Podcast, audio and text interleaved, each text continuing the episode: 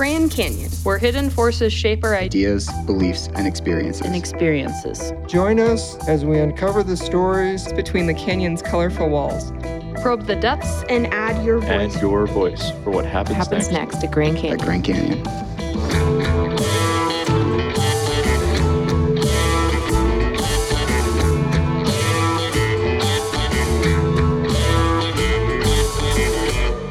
And welcome. Okay. This is Jesse. This is Emily, and this and is this This is behind the scenery.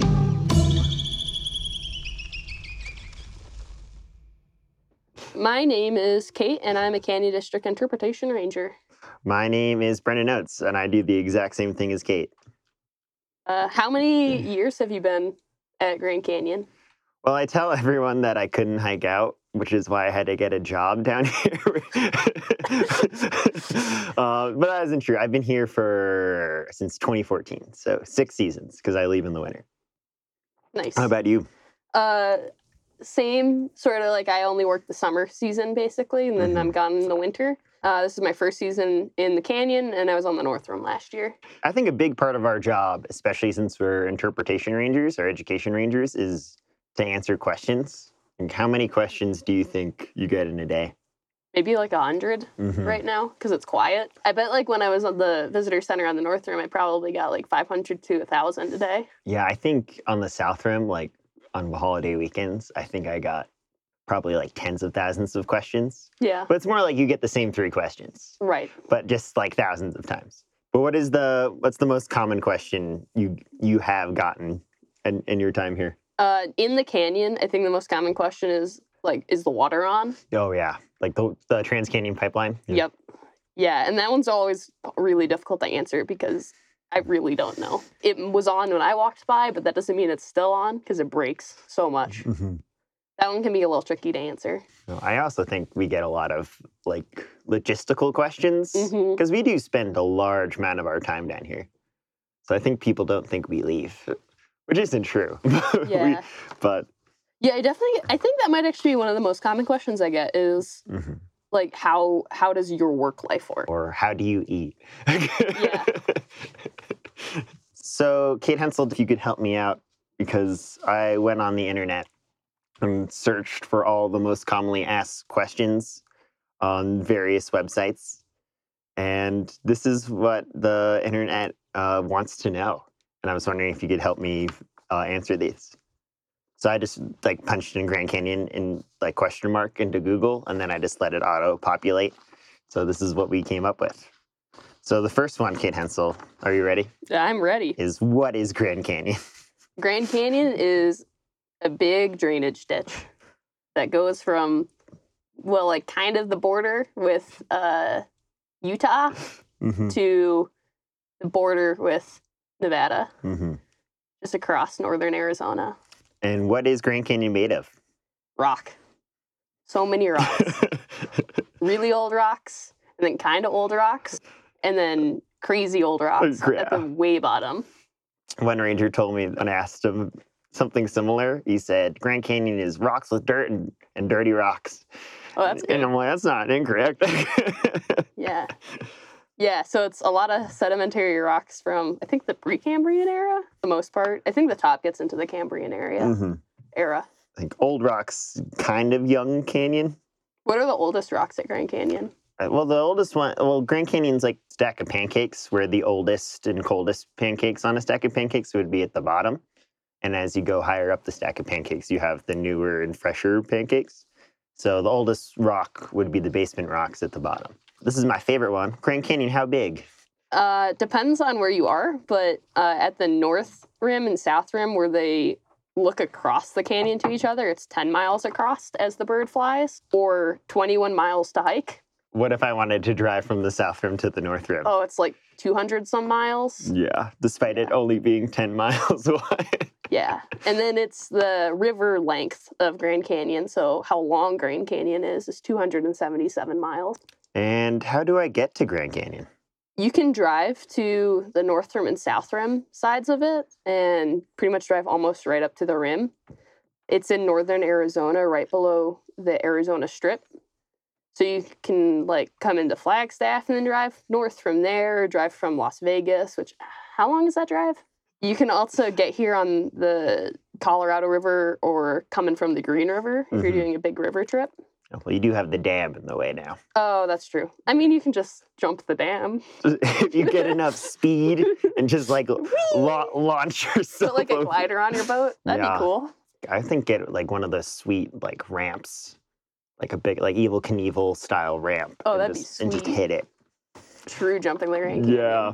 Please don't do this. Oh. Disclaimer: Do not do that. This is kind of a segue from the dam jumping thing, and I think I get this question a lot, uh, but it is a tad morbid. How many tourists die at Grand Canyon?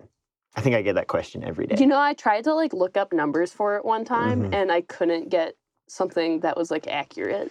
Yeah. It seems like anywhere between like 10 and 20 is normal for a year. Um, and I think a lot of people have the misconception that everyone's falling off the edge, which really isn't true. No, that's not, I wouldn't say that's even the majority of them. No, that's kind of a fraction. I think the the river is, I think, a major contributor because it's a really big, really cold, really remote river. Normal problems like car accidents and things as well. Yeah, heart attacks are fairly common. Yeah, especially yeah. Grand Canyon overall is a pretty safe place. Yeah. Yeah, but stuff happens for sure. What is Grand Canyon West? We have Grand Canyon National Park, which is what we're in right now. And then we have Grand Canyon, which is the whole canyon. And Grand Canyon West is not the national park, it's owned by the Hualapai tribe. Yeah. So that is closer to Las Vegas, kind of towards the very end of Grand Canyon. And they also have the Grand Canyon Skywalk, which I think is another question we get. It's this really big glass walkway. But a lot of people don't realize like like Grand Canyon West is five hours away from Grand Canyon National Park. Yeah. So I think we get where's the glass, and we have to tell them that they are nowhere near near the skywalk. Yeah, especially when they like drove from Las Vegas too and like you passed. Oh it. yeah, sorry, man.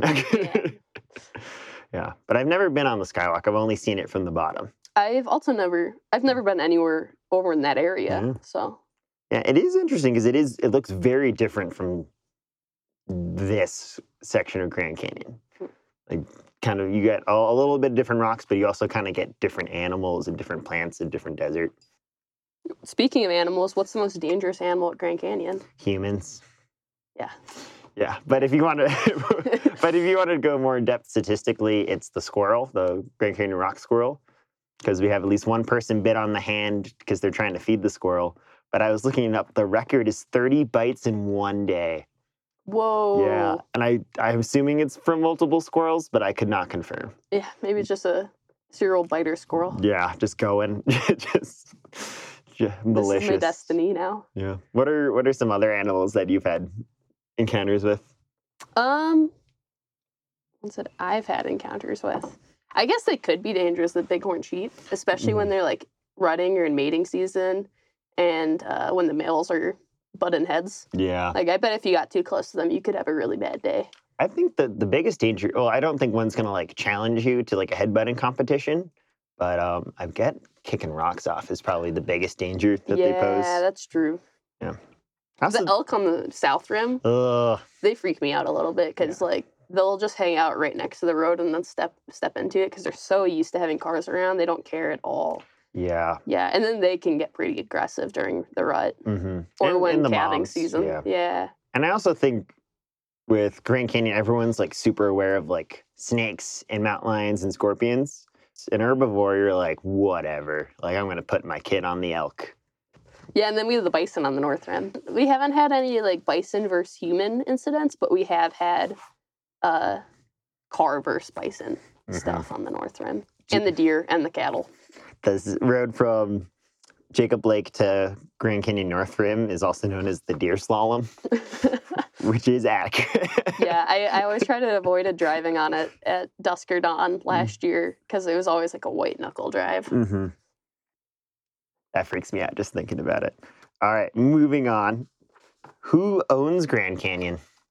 That's a tricky one because, as you mentioned before, there's Grand Canyon National Park, which is Mm-hmm. owned by the U.S. government. Yep.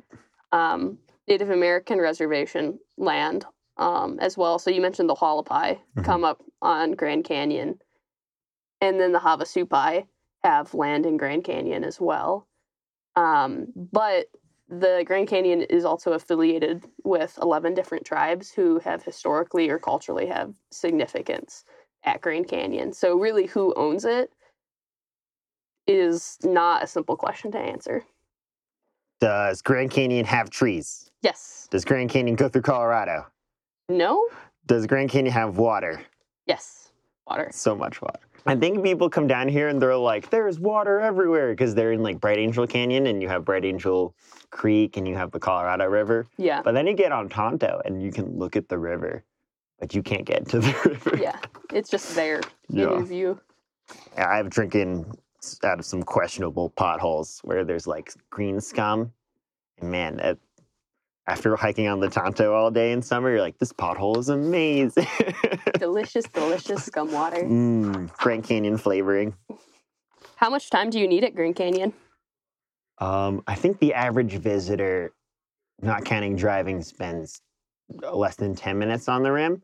But that's understandable because they usually have a lot of places to go to. Or also people are just driving down the road and they're like, see Grand Canyon, like 70 miles, and then just like turn off of Route 40. So I think it's totally up to you. I would say at least a couple hours, at least. But a very famous thing, and this wasn't here, this was at Yosemite, where someone went to a visitor center at Yosemite National Park. And they say, Oh, we only have two hours at Yosemite. Uh, what should we do? And apparently, the ranger said, see that rock over there? Go sit on that rock and weep because you only have two hours at Yosemite National Park. so I would say, as much as you can, um, any length of time you can afford at Grand Canyon is worth it, even if it is just like 10 minutes. Yeah. Alternatively, people have literally spent their entire lives here. so, so, you know, it's up to you, really. Why is Grand Canyon called Grand Canyon? I had a bunch of different names for a while, um, but I think John Wesley Powell, who did an expedition um, th- via the river through Grand Canyon, was kind of credited naming for it. Hmm. But I think it, it had a bunch of different names way before Grand Canyon. But that's the name that just kind of stuck. I don't even think John Wesley Powell is like 100% confirmed with naming Grand Canyon, but Why is Grand Canyon famous? it's very big. I think that's it, right? that and like look at all those layers. Yeah. But I guess it's also famous because the miners didn't make any money here. They're like, oh yeah, John hole in the ground. We're gonna find gold.